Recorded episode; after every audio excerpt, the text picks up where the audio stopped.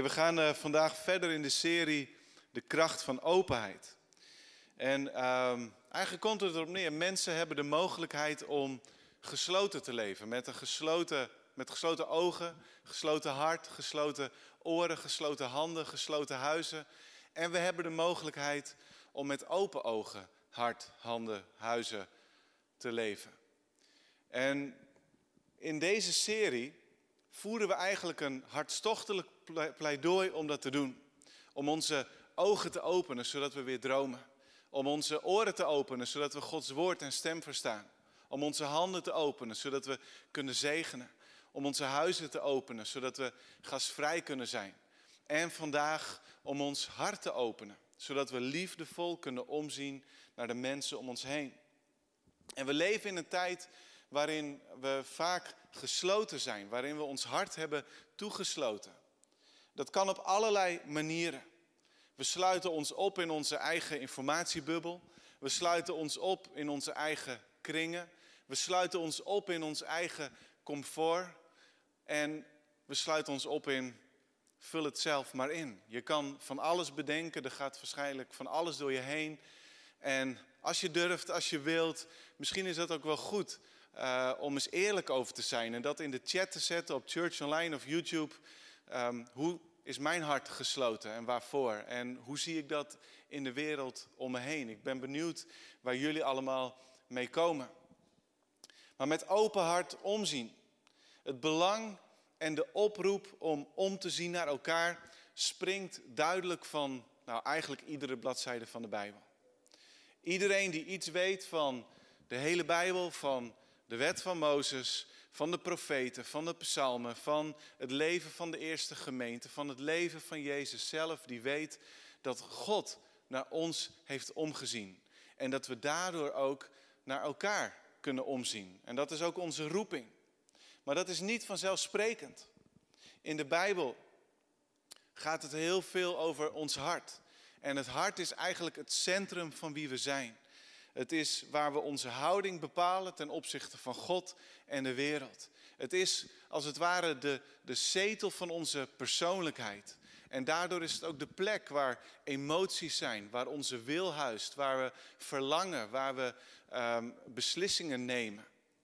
En zoals een gesloten bloemknop niet tot haar bestemming is gekomen, zo kan een mens niet tot haar bestemming komen als het hart gesloten blijft. Nou, hoe kan ons hart gesloten raken? Ik wil drie verschillende manieren benoemen. Allereerst, we raken gefocust op onszelf. We raken gefocust op onszelf. En er is één woord in onze tijd binnengeslopen die heel erg goed laat zien dat dit soms aan de hand is. En niet iedereen zal dat woord om deze reden gebruiken, maar toch is het wel uh, als verschijnsel in onze cultuur een uiting van het feit dat we meer en meer gericht raken op onszelf. En ik heb het dan over het woord selfie. En als je jong bent, dan is dit gewoon een natuurlijk woord. Het hoort erbij, het is heel erg normaal. Maar het is niet een normaal woord. Het is niet normaal om sommigen voortdurend de camera op jezelf te richten. Kijk mij, kijk mij, kijk mij. Het is niet normaal. En natuurlijk weet ik dat niet iedereen die een selfie maakt ook heel erg egocentrisch door het leven gaat. Ik maak zelf ook wel eens een selfie en dan loop ik met Samuel op mijn rug uh, in de zomer door de bergen en dan maak ik ook een selfie en dan stiekem denk ik, nou ik hoop dat iedereen ziet hoe sterk ik ben met Samuel op mijn rug.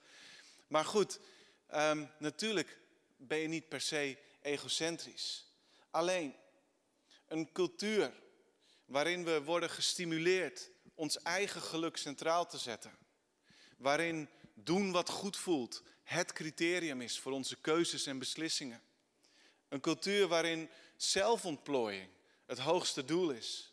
En we geld kunnen verdienen met er zo mooi mogelijk uitzien op social media. In een cultuur waarin we ons, geluk, ons geluksgevoel halen uit likes en comments. In die cultuur, daar, uh, die komt voort uit een stukje ikgerichtheid En als je er eenmaal in zit, kan je ook nog eens in een neerwaartse spiraal komen, waardoor die ik-gerichtheid steeds groter wordt. Als het gaat om omzien naar elkaar, dan kan ik bijbels gezien niet om de profeten heen. Een van de zaken die zij het meest aankaarten, is de ik-gerichtheid en het egocentrisme van in het bijzonder de leiders van het volk, de rijken van het volk, maar uiteindelijk ook het hele volk. Ze, gaan, ze, gaan, ze zijn zo gericht op zichzelf dat ze niet meer omzien naar de mensen die zo aan Gods hart liggen. Jeremia die zegt bijvoorbeeld, en hij spreekt daarin namens God in Jeremia 5, zoals een korf vol vogels is, zo zijn hun huizen vol gestolen goed. Daardoor zijn ze machtig en rijk. Ze zijn vatsig en vet en slechter dan slecht. Ze staan het recht in de weg. Wat wezen toekomt, laat hun koud. De belangen van de armen dienen ze niet. Dat is best een heftige tekst. En er worden hier welvarende mensen beschreven. Maar het is niet de goede vorm van welvaart en voorspoed waar deze mensen van genieten.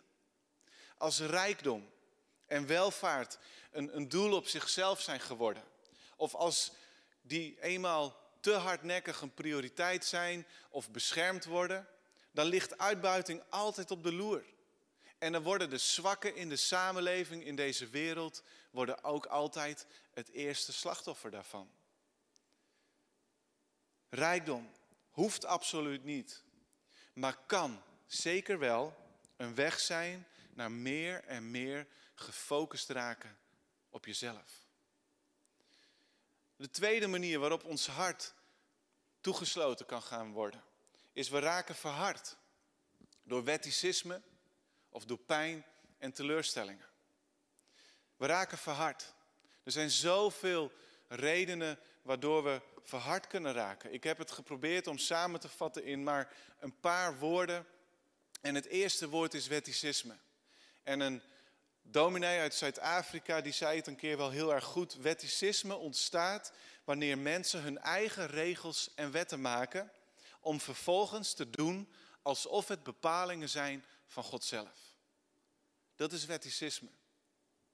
En Jezus botste vaak tegen de muur van wetticisme. In Marcus wordt beschreven dat hij een synagoge binnengaat waar een man aanwezig is met een verschrompelde hand.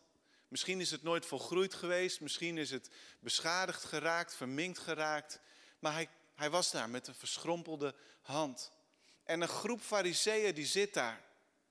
En die denkt niet, wat gaat God vandaag doen?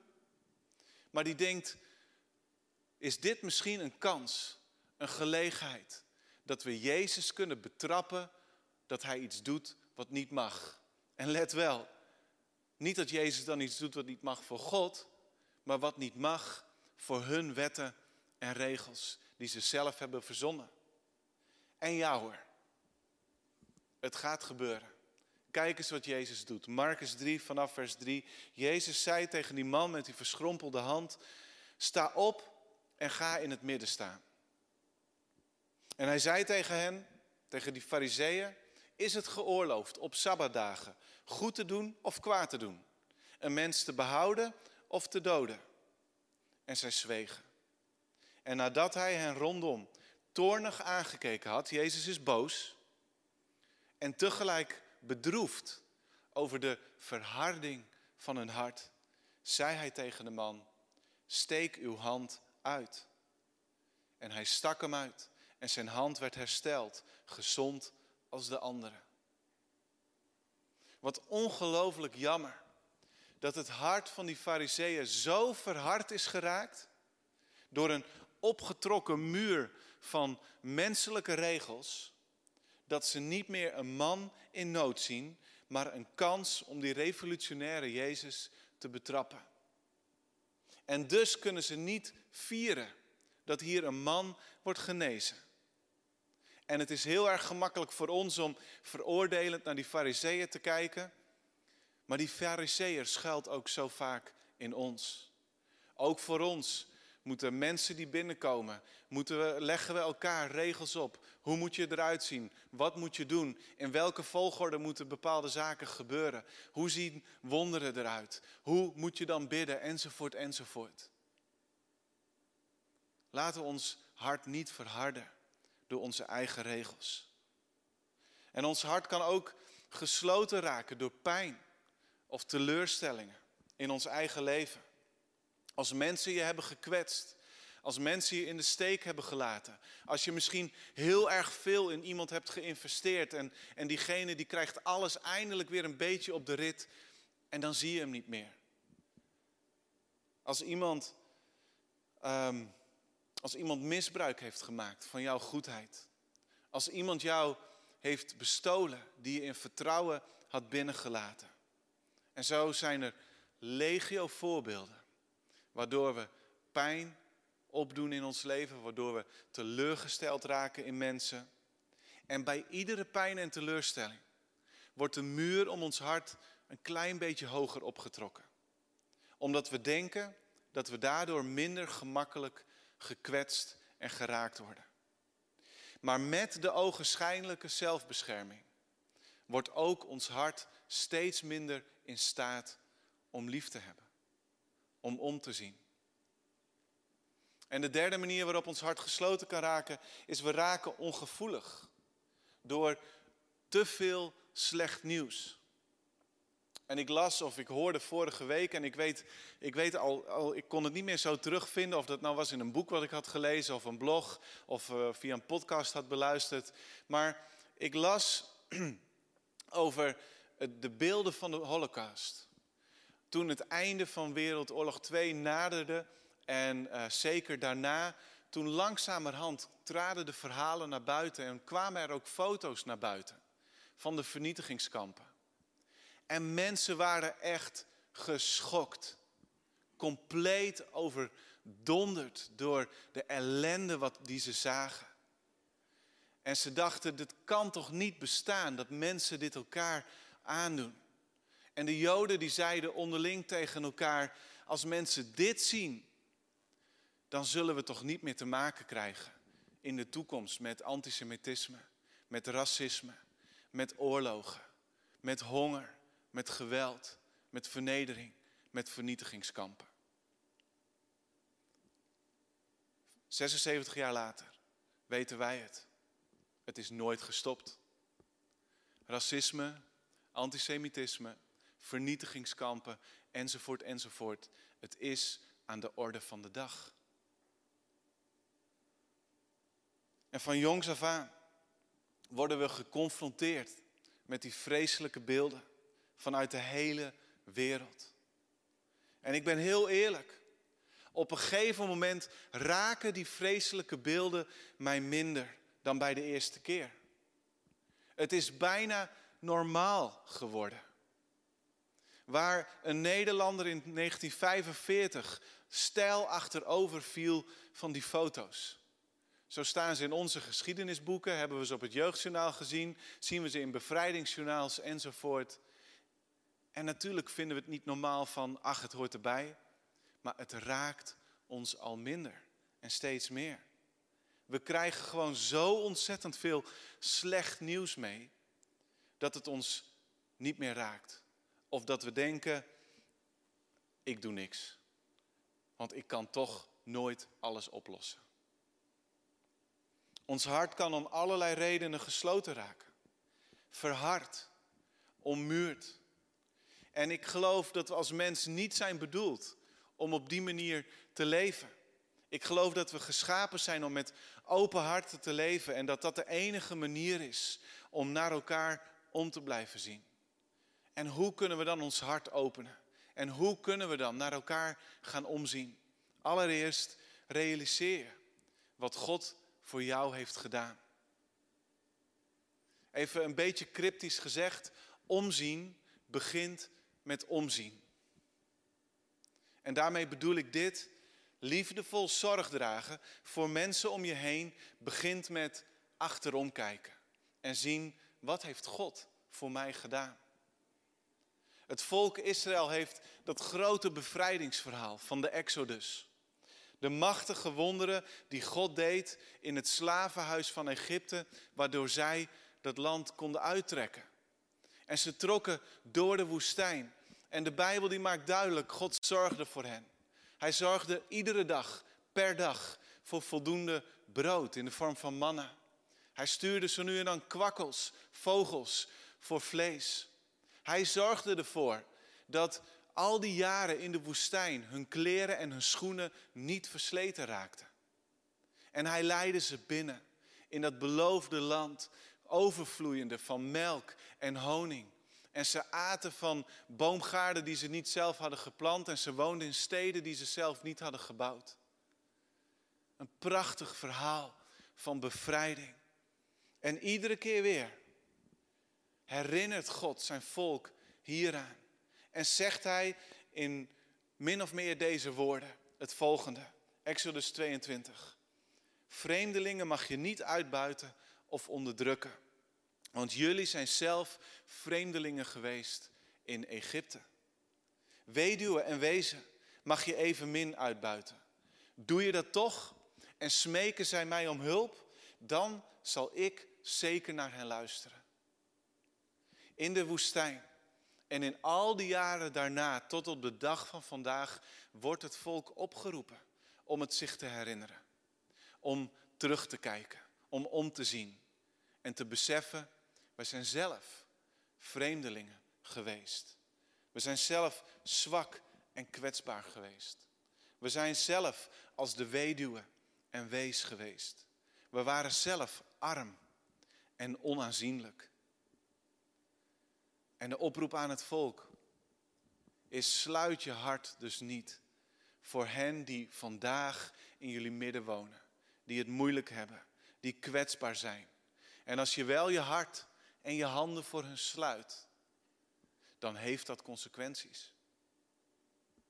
En ik hoop dat jij, en ik weet dat heel veel mensen die vandaag meekijken, dat die een bevrijdingsverhaal hebben. Dat God iets in ons leven heeft gedaan. God heeft naar ons omgezien. En Jezus heeft ons, zegt Paulus, overgebracht van het rijk der duisternis in het koninkrijk van het licht van zijn zoon. En Petrus die verwoordt dat um, ja, bijna jubelend als volgt in de opening van zijn eerste brief. En hij zegt, geprezen zij de God en Vader van onze Heer Jezus Christus. In zijn grote barmhartigheid heeft hij ons opnieuw geboren doen worden. Door de opstanding van Jezus Christus uit de dood. Waardoor wij geloven, in, waardoor wij leven in hoop. Er wacht u, die door Gods kracht wordt beschermd omdat u gelooft, in de hemel. Een onvergankelijke, ongerepte erfenis die nooit verwelkt. U ziet de redding tegemoet die aan het eind van de tijd zeker geopenbaard zal worden. Wij mogen Gods hart voor ons zien. In, in een totale, allesomvattende bevrijding. En als we zo terugkijken, als we ons realiseren wat God voor ons heeft gedaan, dan kan ons hart opengaan en tot volle bloei komen. En dan kunnen we het volgende doen. Lees jullie mee. Reflecteer het hart van God naar anderen. Reflecteer het hart van God naar anderen. Omdat wij zijn bevrijd, kunnen wij vrijheid brengen. Omdat er voor ons is gezorgd, kunnen wij voor anderen zorgen. Omdat God naar ons uitreikte toen wij ons nog als vreemdelingen gedroegen, mogen wij ook uitreiken naar alle mensen, ook al vinden we ze misschien een beetje vreemd. Voor God is dit ontzettend, ontzettend belangrijk. Honderden en honderden teksten. En als je dat een beetje nazoekt, dan, dan staat bijvoorbeeld in uh, de rechte Bijbel, waarin passages uh, zijn gearseerd die, die over recht gaan. Het zijn er 650. En anderen zeggen er zijn nog veel meer teksten waarin God daarover spreekt. Over omzien naar armen, wezen, weduwen, vreemdelingen, kwetsbaren, onaanzienlijke, Ehm, mensen die, die het moeilijk hebben, mensen die ziek zijn, eenzaam, mensen in de gevangenis enzovoort. En God is er hier en daar, om het een klein beetje plat te zeggen, behoorlijk fel op. Twee teksten uit de wet en uit spreuken. Allereerst Deuteronomium 15. Daar zegt God, maar als er onder u een arme zal zijn, iemand uit uw broeders binnen een van uw poorten in uw land, dat de Heer uw God u geven zal, dan mag u uw hart niet verstokken. Of uw hand sluiten voor uw broeder die arm is. Integendeel, u moet, u, u moet uw hand wijd voor hem open doen en hem overvloedig lenen, genoeg voor wat hem ontbreekt. Want armen zullen binnen uw land nooit ontbreken. Daarom gebied ik u. U moet uw hand wijd open doen voor uw broeder, de onderdrukte en de armen in uw land. En Spreuken 21, daar staat: Wie zijn oren sluit voor het gejammer van de armen, zal ooit zelf om hulp schreeuwen en geen antwoord krijgen. Oef, dat is best wel heel erg heftig neergezet. Gods hart voor de armen, voor de mensen van wie hun recht wordt vertrapt, is zo zacht en zorgzaam en groot dat Hij van Israël en ook van de kerk vraagt om hen tegemoet te komen met liefdevolle en met praktische zorg. De lijn van wet en profeten wordt ononderbroken doorgezet naar de kerk in het Nieuwe Testament. Een heel praktisch voorbeeld uit Handelingen 11. Daar staat in diezelfde tijd kwamen er vanuit Jeruzalem profeten naar Antiochië. Een van hen, die Agabus heette, voorspelde door de geest dat de wereld door een grote hongersnood zou worden getroffen. Iets dat tijdens de regering Claudius inderdaad gebeurd is. De leerlingen besloten dat de broeders en zusters in Judea ondersteund moesten worden. Ze droegen elk naar vermogen bij en lieten hun gift door Barnabas en Saulus naar de oudsten brengen. Dus Lucas die zegt, er kwam een profeet en die voorspelde een hongersnood. En weet je, dat is ook daadwerkelijk gebeurd. En ook, ook buiten Bijbelse bronnen die laten zien dat ook in de tijd van Claudius er meerdere zeer ernstige hongersnoden zijn geweest. En hoe reageren dan de gelovigen uit Antiochië hier op dit nieuws? En hoewel het denk ik van vitaal belang is dat we daarover nadenken, is dit toch niet de eerste reactie van Antiochië. hey, dit is een teken dat Jezus snel terug zal komen. Of dit is een teken dat we hebben gezondigd of dat de wereld in zonde leeft en we moeten ons bekeren. Er wordt ook niet met een beschuldigende vinger gewezen naar naar de boeren die het land slecht beheren of naar de overheid, lokaal of landelijk of van het Romeinse Rijk. Zij hebben het verkeerd gedaan, zij pakken het allemaal verkeerd aan. Nee, de kerk bekijkt simpelweg wie heeft onze hulp nodig? Wat kunnen wij eraan doen? En wie kan onze hulp ter plaatse brengen? En dat lijkt misschien helemaal niet theologisch. Het lijkt al te pragmatisch. En toch is dit de meest diepgaande reactie die je kan geven. Want dit is wat God altijd heeft beoogd met zijn volk. Dit is het karakter van Gods koninkrijk dat is doorgebroken in de komst, in de dood, in de opstanding van Jezus. Dat we Gods beelddragers zijn. Dat we Hem reflecteren. Juist door liefdevol te zijn. Door herstel, gerechtigheid en vrede te brengen.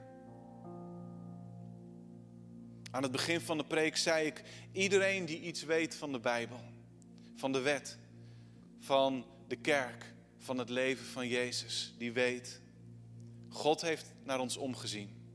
En daardoor worden wij geroepen om ook om te zien naar anderen. We hebben ook gezien dat ons hart eigenlijk daarvoor gesloten kan raken. Door de ik-gerichtheid van onze cultuur. Door geschreven en ongeschreven regels die we elkaar en de wereld opleggen. door pijn en teleurstelling in ons eigen leven.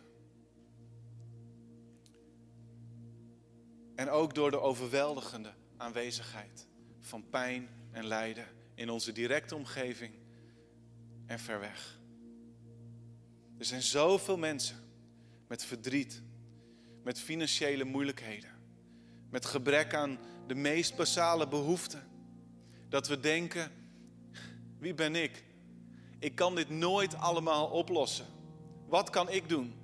Mijn mogelijkheden zijn slechts een druppel op een gigantisch gloeiende plaat. Maar weet je, de druppel die jij kan uitgieten, die gaat inderdaad nooit alles oplossen. Het zal nooit alle vuren doven. Het zal nooit alle dorstlessen. Het zal nooit alle ellendige omstandigheden wegspoelen. Maar weet wel dit. Ze kan wel één vuur doven. Ze kan wel de dorstlessen van één persoon. Ze kan wel ergens vuiligheid wegspoelen. Ze kan ergens wel een dorre plaats weer tot bloei brengen. En ik zie er naar uit in dit jaar om samen met jullie boodschappen te brengen. Boodschappen naar mensen die net een baby hebben gekregen, het even pittig hebben. En die zeggen, weet je, het, het lukt allemaal niet. En wij zeggen, wij komen wel. We brengen boodschappen, we koken een maaltijd voor je. En je hoeft er niks aan te doen.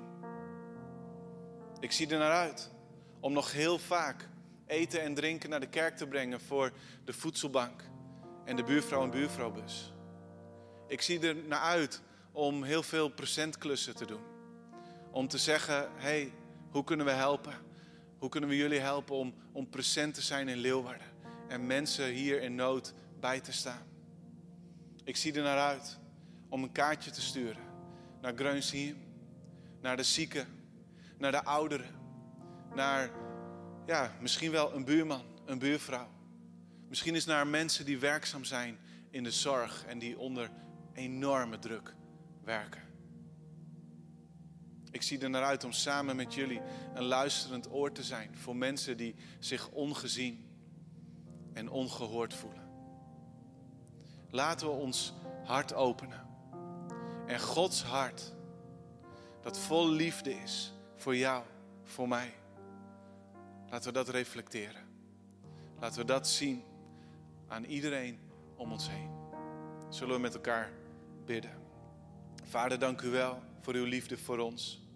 Dank u wel dat u ons hartstochtelijk lief hebt gehad. Heer, zodat wij kunnen liefhebben. Zodat wij kunnen omzien. Zodat wij kunnen geven. Zodat wij mensen kunnen aanraken. Zodat wij tot hulp en steun kunnen zijn. En God, ik bid voor iedereen die dit ziet op dit moment, later vandaag of in de komende tijd. En die nog niet uw liefde heeft ervaren. Die misschien uw liefde is kwijtgeraakt. En die uit het oog is verloren. Ja, dat is de God die mij redde, die bevrijding biedt, die genezing geeft. God, ik, ik bid dat ze vandaag een keus mogen maken om uw liefde te ontvangen. Heer, uw liefde herstelt, uw liefde vergeeft, uw liefde beschermt, uw liefde verzorgt, uw liefde brengt ons binnen in een beloofd land waar aan deze kant van de eeuwigheid het nog niet allemaal volmaakt zal zijn.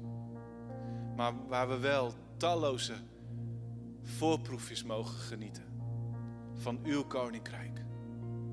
Dank u wel dat mensen vandaag die keuze mogen maken. En ik wil jullie zegenen. En ik wil iedereen zegenen met een, met een diep besef van wie God voor jou is. En ik bid dat het je niet veranderd zal wegdoen gaan. Ik bid dat het gesloten harten opent op dit moment. Ik bid dat het verstokte harten weer zal reinigen en mild zal maken. En ik bid dat we door terug te kijken, vooruit kunnen kijken. Dat we door om te zien kunnen omzien naar de mensen om ons heen. Heer, we willen uw koninkrijk brengen in gerechtigheid en in vrede. In uw naam.